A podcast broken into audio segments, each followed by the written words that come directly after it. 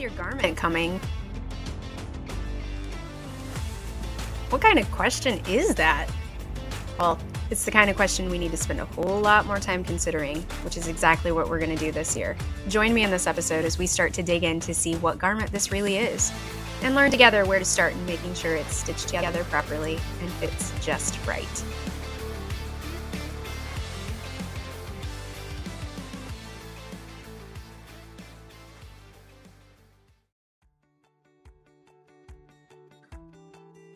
Hey guys, my name is Jessica Hartzold, and I am obsessed with all things Jesus. I am a lover of my Bible and a pursuer of our Lord, but I am also a woman who makes mistakes and doesn't always get it right.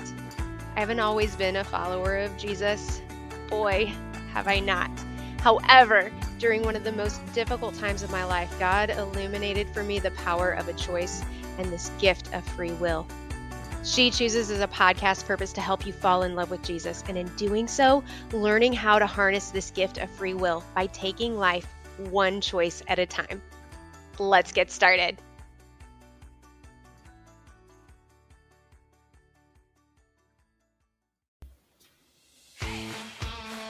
Are you enjoying the She Chooses podcast? If so, do me a favor and share it. Send a link to a friend you think will enjoy the episode, or post a link on social media or leave a review wherever you choose to podcast. When you do that, you help elevate the She Chooses podcast in the search results of others, making it easier for others to join in and learn right along with us.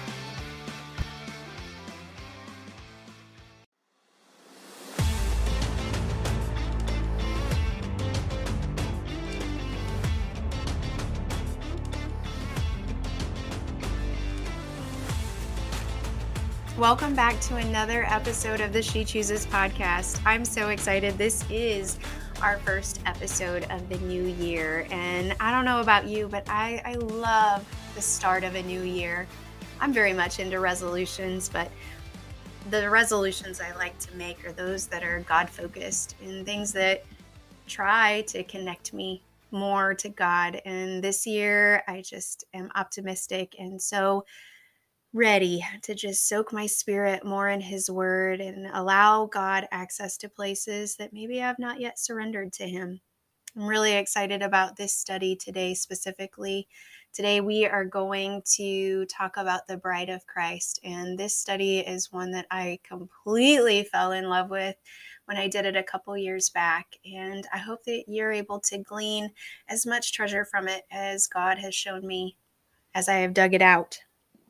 So, last episode, we wrapped up the book of Ruth and mentioned in that wrap up how throughout that book, Ruth was unknowingly preparing herself for her wedding to Boaz. In that episode, I briefly mentioned how the same is true of us. You know, throughout this life, we, we live it in preparation for that great marriage supper of the Lamb. Today, I want to focus in on Revelation chapter 19, verse 7. I really want us to dial in to discover our call as the bride of Christ, to make ourselves ready. This year, I like to focus every year. I like to focus on a word. You know, for several years, I heard God just speaking so loudly to me bow or rest. You know, people have words that just are, they, they are magnified in their mind. And I don't know what it is about this year, but the only word I can really think about is new. And so that's my pursuit. That's my focus this year is God, what is the new thing you desire to do? It's a word that He has definitely magnified in my mind and something that I, I want to see play out in what God has in store. I don't know what this new is, but I know if I choose to dig into the Word of God and commit myself to prayer and fasting, that whatever that new is, it's going to be realized. And I want that if that's what God's plan is for this year. Revelation chapter 19, verse 7 says, Let us be glad and rejoice and give honor to him. For the marriage of the Lamb is come, and his wife hath made herself ready. Ah, I love that verse. I love the part where it says, And his wife hath made herself ready. So we're going to spend time today and we're going to dig into this verse. First, we're going to ask who is the bride of Christ? the church is the bride of Christ. And the church, my friends, is made up of many, many members.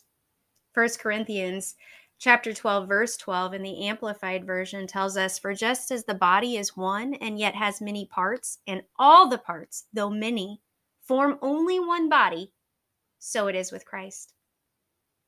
That's like all of us right now as believers. We we make up the bride of Christ, each serving a different and completely necessary function. We're all looking forward to that wonderful, precious day when Jesus is going to return and the marriage of the Lamb is going to happen. All of time has been culminating and preparing for that glorious day. And friends, we get to be part of it as a wife who has made herself ready. What I want to spend this episode dialing into is what being the bride means to us. And how do we make ourselves ready? Because, guys, I don't want to miss that. And I know you don't either. If we look at this verse in terms of today's cultural climate, we can look at it with an attitude of, eh, what's the big deal? You know, if you look at statistics, your marriage, if you're married, is just as likely to fail as it is to succeed. And those stats totally stink. You know, we've we've watched his attitudes about marriage over time, they have drastically changed. Studies they show for the first time in history, people they're viewing marriage as an option rather than a necessity. Millennials, I I don't like to identify myself as a millennial because millennials just seem to have this horrible rap which totally isn't true. Totally isn't true. But I I am a millennial. Millennials are getting married later as they have shown skepticism towards marriage. Whether that be because they have witnessed their own parents getting divorced or because they think, you know, lifelong cohabitation may be a more convenient and realistic option than that binding legal and economic ties that happen with a marriage. There's a, a writer of one of the studies that I looked at preparing for this, she said, this lack of formal commitment, in her opinion, is a way to cope with anxiety and uncertainty about making the right decision. In previous generations, people were more willing to make that decision and figure it out. So, whatever the reason for holding off on marriage, these trends show how this generational shift is really redefining marriage, you know, both in terms of what's expected in marriage, when to get ma- married, and whether or not marriage is even a desirable option. I can't identify with this mentality at all because, like, since I was a kid, my lifelong dream has been to be a wife with a house full of kids and a white picket fence and and and just loving a man.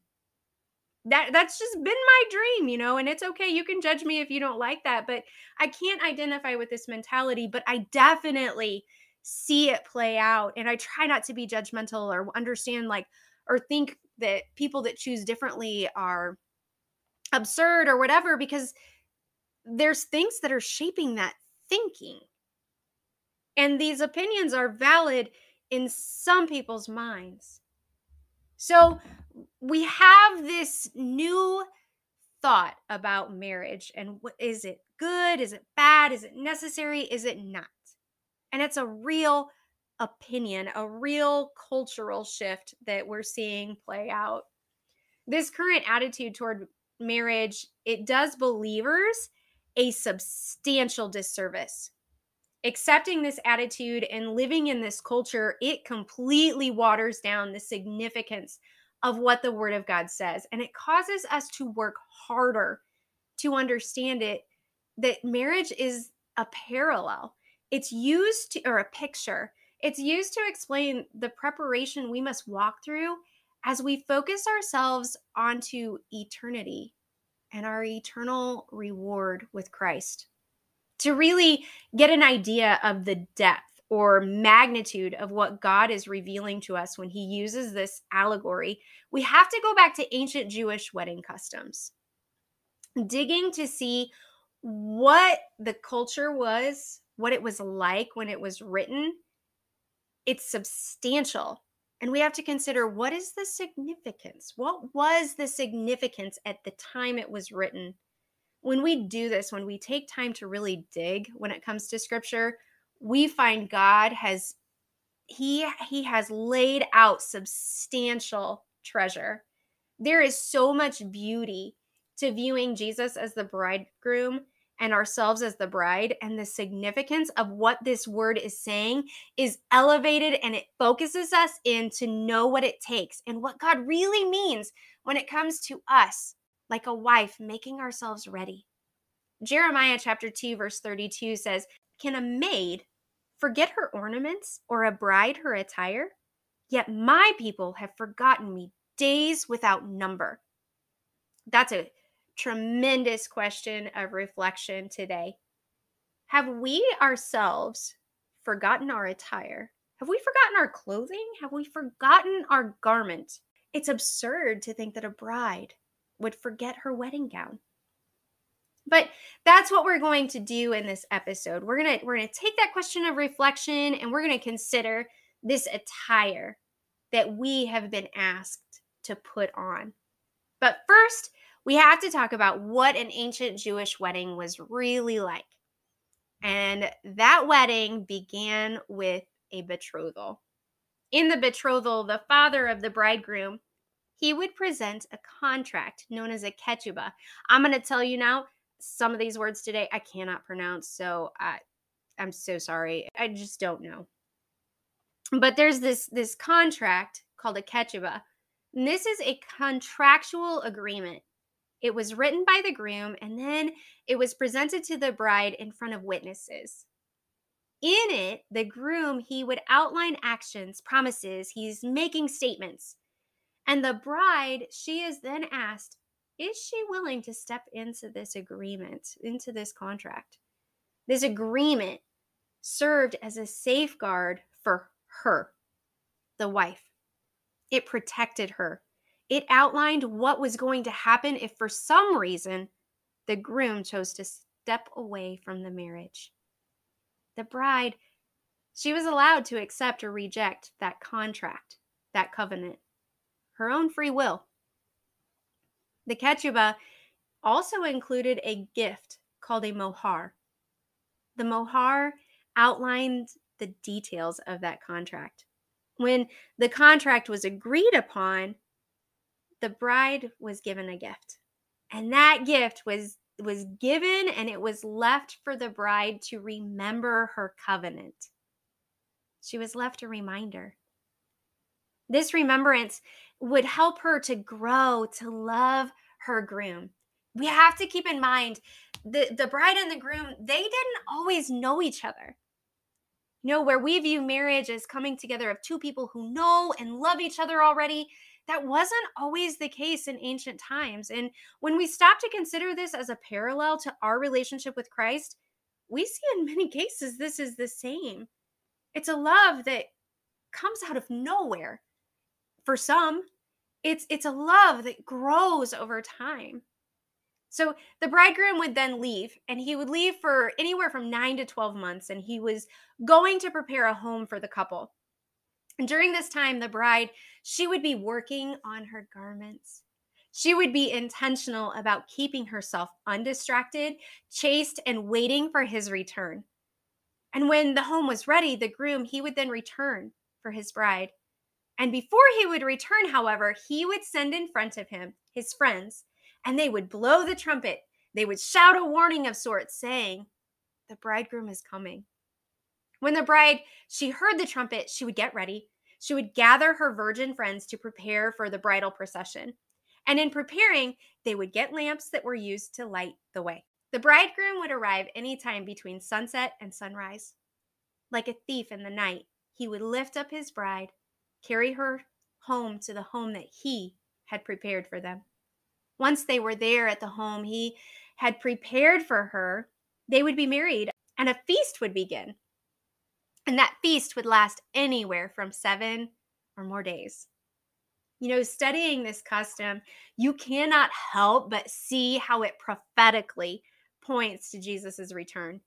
It will make you fall deeper in love with the scripture as the word truly becomes alive as you start to make these connections. Like it is so incredibly exciting. So now I want us to spend time digging in to make these connections a little clearer. I understand maybe not everybody's there. Maybe you're not quite as excited about it as I am. So let's keep going. To do this, we're going to break this wedding custom into three distinct parts. First, the mutual commitment. This is when that ketubah is presented, and either the bride accepts or rejects the contents that are outlined in it. There was nothing required. There was nothing requiring the bride to accept. This was all done on her own free will. When we look to the scripture, we find Abraham, he began this process and he outlines it for us. You know, God and Abraham, they had a covenant together. That covenant was mutually beneficial, and Abraham had to determine on his own free will whether he was going to accept it or reject it. In that covenant, God was voluntarily vowing to Abraham, By myself have I sworn to be your partner. If my promises fail, I become your slave. You own me. I put myself in bondage to you. This was the promise this was the protection that was given to Abraham. Have you ever noticed how we read over and over in scripture? God says, I am the Lord who keepeth covenants. He's reminding us of this precious covenant that we get to partake in if we will choose it. This is the same covenant or contract that's being presented to us. Anyone who steps into this covenant with Jesus has the same promise given to them. Once this commitment was agreed upon for a Jewish wedding, that mohar was paid by the groom. This was a sum of money known as the bride price. When we look to how this correlates to us as the bride, we have to remember guys, we were born into sin. As many of us would like to think that we are perfect, ugh, we are not. Not at all. We were born into sin. As humanity, we sold ourselves at the fall. At Calvary, we were bought with a price. When we look to the crucifixion, we know Jesus, his last words before he gave up the Holy Spirit were, It is finished.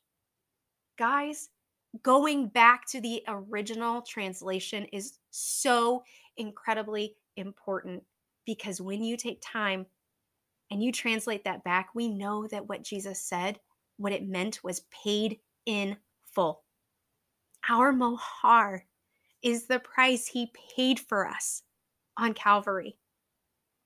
1 Corinthians chapter 6 verse 20 tells us, "For ye are bought with a price. Therefore glorify God in your body and in your spirit, which are God's." It is this gift he has given us that serves as our reminder while we wait for the day when our groom returns for us.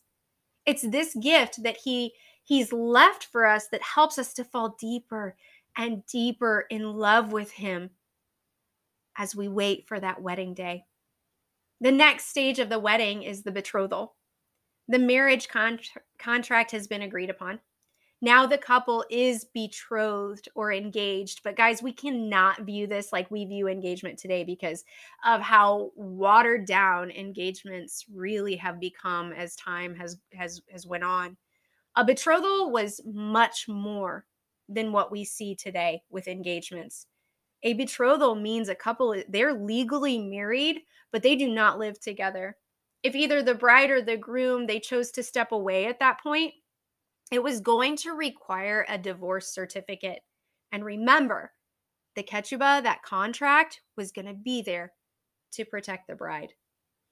This time of betrothal, it's it's looked at as a period of sanctification where the couple is preparing themselves for marriage to become one. When we parallel this to ourselves, we see that sanctification is a process that we are all called to walk through. It's a process of making something holy, freeing a person from sin and purification. It's beautiful. It's something that we continually walk through.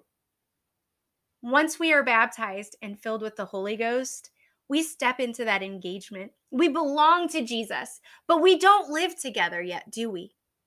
Much the same as the Jewish betrothal, our bridegroom, he too has left and he's preparing a place for us. And we, we're working on our attire, aren't we? We should be working through that sanctification process. John chapter 14, verse 3 says, And if I go and prepare a place for you, I will come again and receive you unto myself, that where I am, there ye may also be. I mentioned the betrothal, that that betrothal was going to last anywhere from 9 to 12 months. And the bride, she was not going to know the exact moment when her bridegroom was going to come for her. Matthew 24 and 36 echoes this. But of that day and hour knoweth no man, no, not the angels of heaven, but my Father only. For those of us that have been baptized and received the Holy Ghost, this is where this is where we are. We're waiting for our groom. We're working through that sanctification process.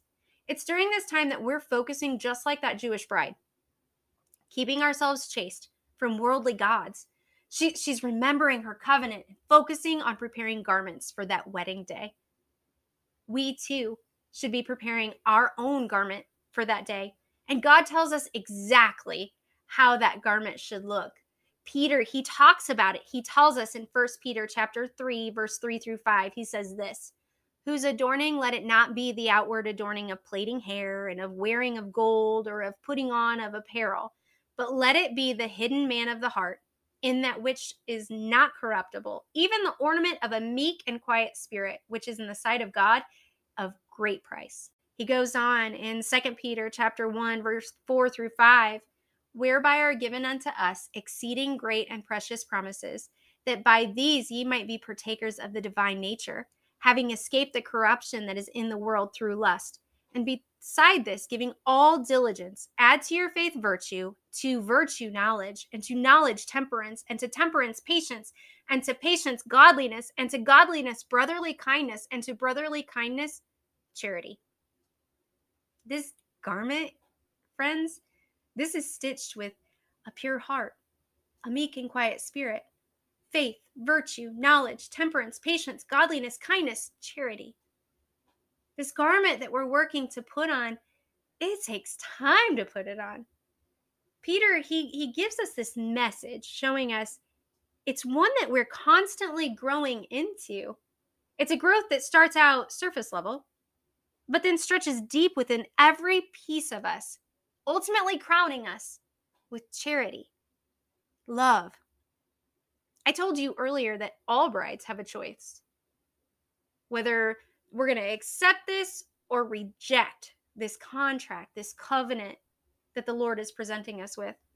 Just the same, we all have a choice on how we are going to use this time of betrothal. There's a right way to spend it, and there is also a wrong way to spend it. Nobody likes to hear that, but guys, it is true. Not all of us choose to undergo this time of continual growth. And that truth is strikingly outlined when we look to the parable of the 10 virgins in Matthew chapter 25, verse 1 through 13. Then shall the kingdom of heaven be likened unto ten virgins, which took their lamps and went forth to meet the bridegroom. And five of them were wise, and five were foolish. They that were foolish took their lamps and took no oil with them, but the wise took oil in their vessels with their lamps. While the bridegroom tarried, they all slumbered and slept. And at midnight there was a cry made, Behold, the bridegroom cometh, go ye out to meet him. Then all those virgins arose and trimmed their lamps. And the foolish said unto the wise, Give us of your oil, for our lamps are gone out. But the wise answered, saying, Not so, lest there be not enough for us and you. But go ye rather to them that sell and buy for yourselves. And while they went to buy, the bridegroom came, and they that were ready went in with him to the marriage, and the door was shut. Afterward came also the other virgins, saying, Lord, Lord, open to us.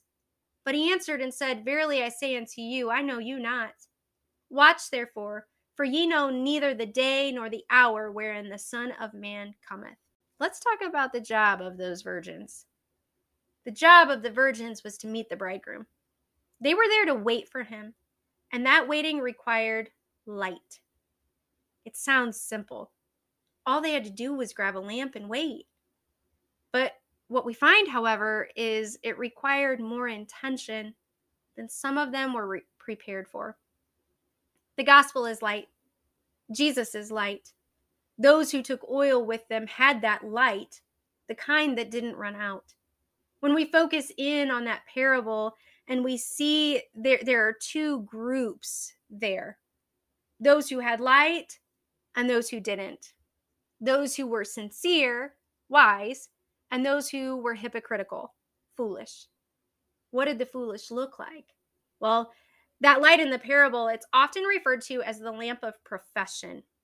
The foolish had only enough oil for the here and now, but no oil in their vessel.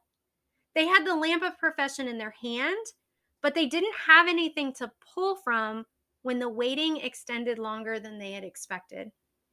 How many of us have had something unexpected happen in our walk with the Lord?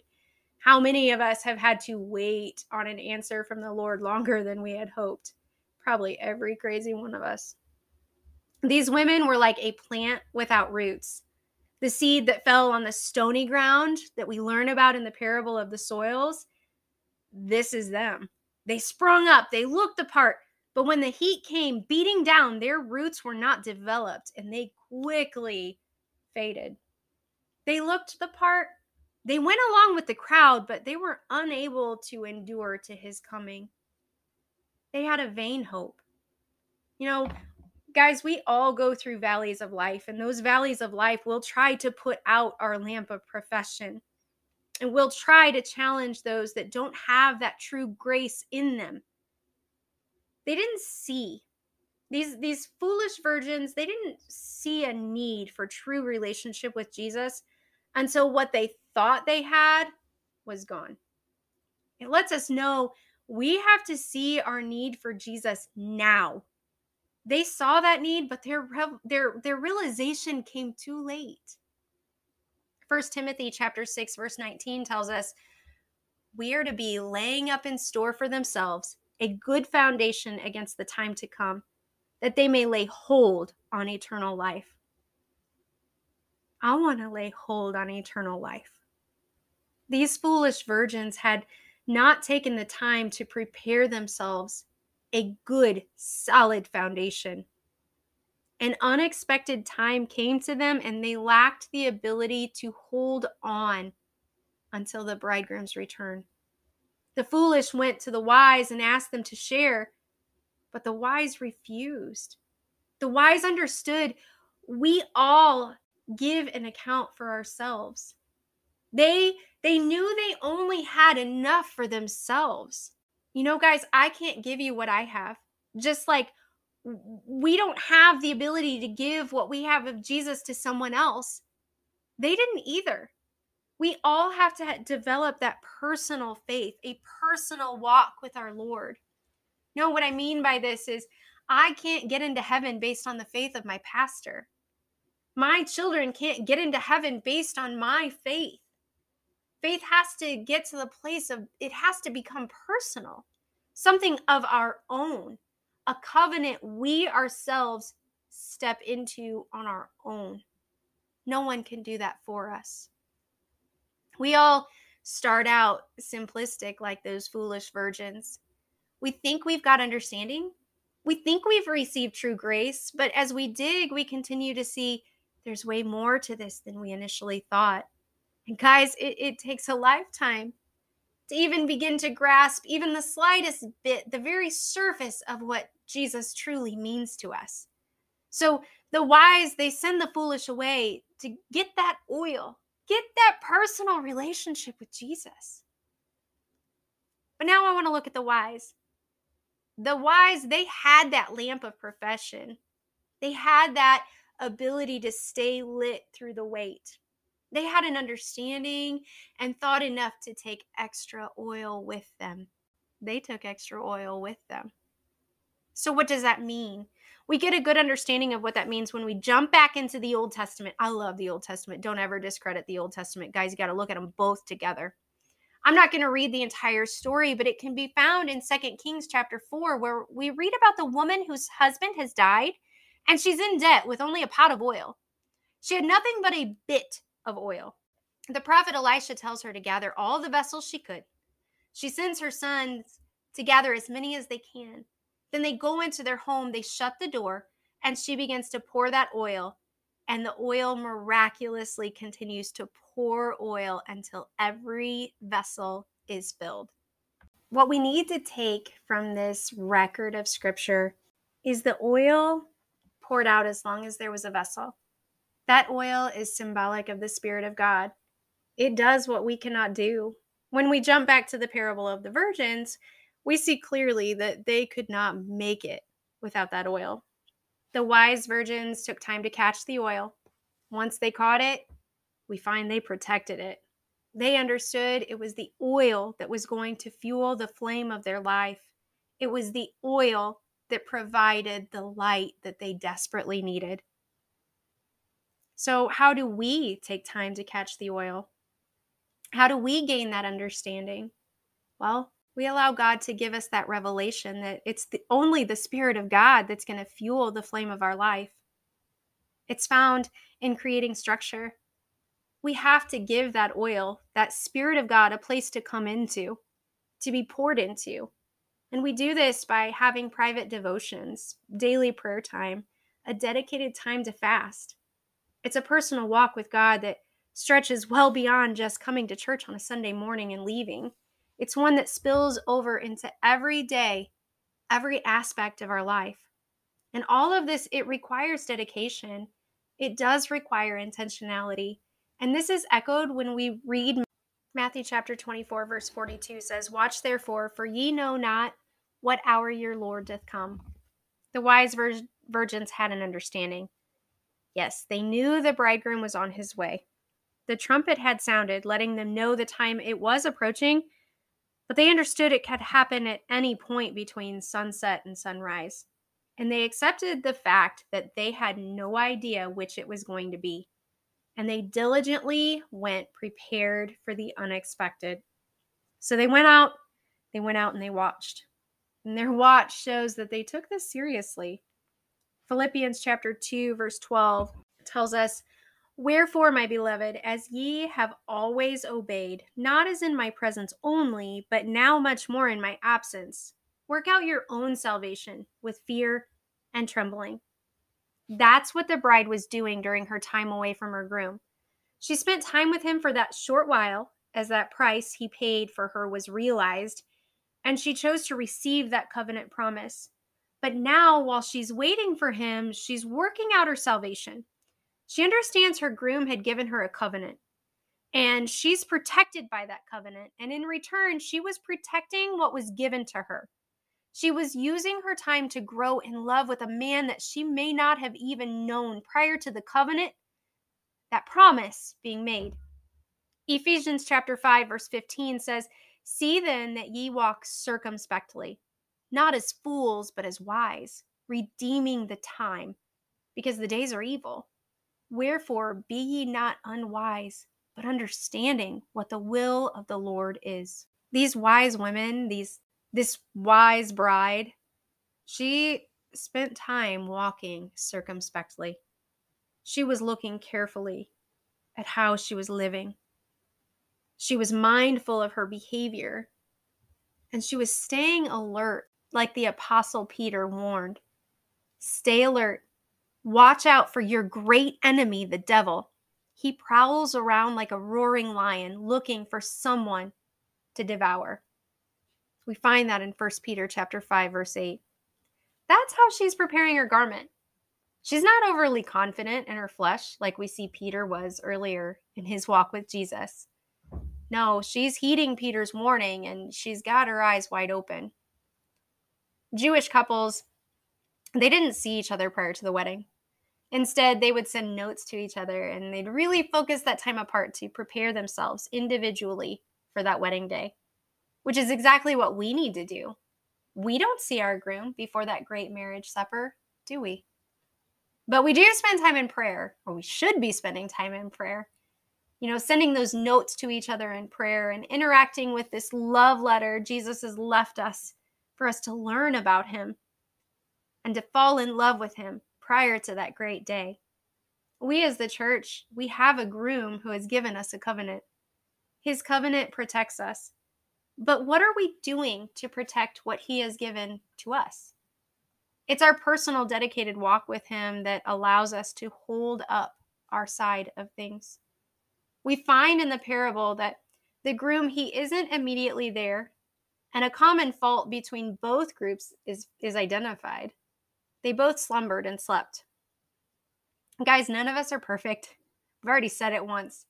We all go through times where we we might keep our lamp burning, but we might find ourselves falling asleep, giving a little here, a little there, moving the boundaries in our life and letting go a bit when it comes to our spiritual lives. We all go through desert times, and those desert times they can be challenging to our walk with Christ. But that doesn't stop the fact that the cry that the bridegroom is going to return is going out. In the parable, we find in this moment, everyone wakes up. When the bridegroom was getting ready to pick up the bride, he, he would send his friends ahead of him, sounding the trumpet, letting them know the bridegroom was coming. And here is where we see the difference between the two groups really emerge. Everyone trimmed their lamps.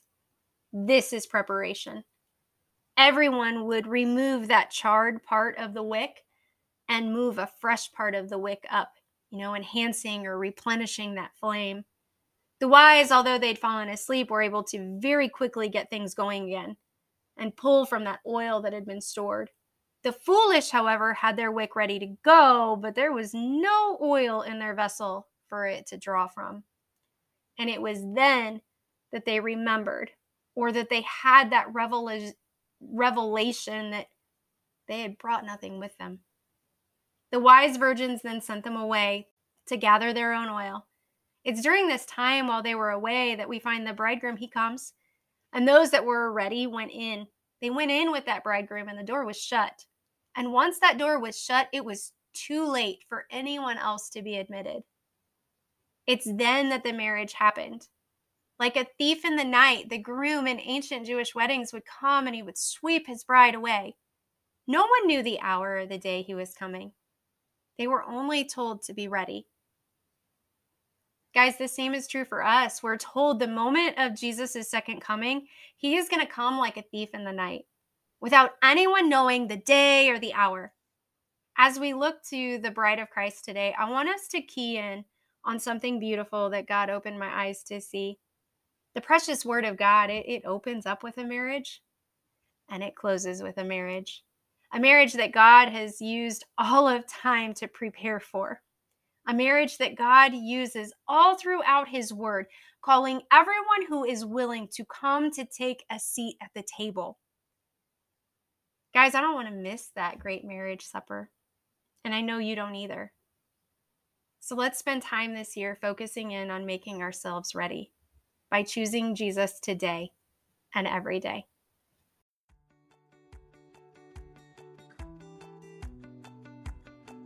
You just listened to an episode of the She Chooses podcast.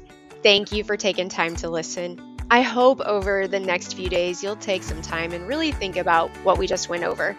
Look for a way to apply it. It's when we activate the word that we really start to step into the life that Jesus desires for us to live, that authentic Christian living. If you found this episode helpful, share it. And please leave a review. When you do, you help elevate the She Chooses podcast in the search results of others, making it easier for them to find. And if you're like me and you like to digest information in varying forms, you can find the full episode transcript on the She Chooses website. Check out the show notes for a direct link. And hey, while you're there, go ahead and subscribe, making sure you never miss an episode.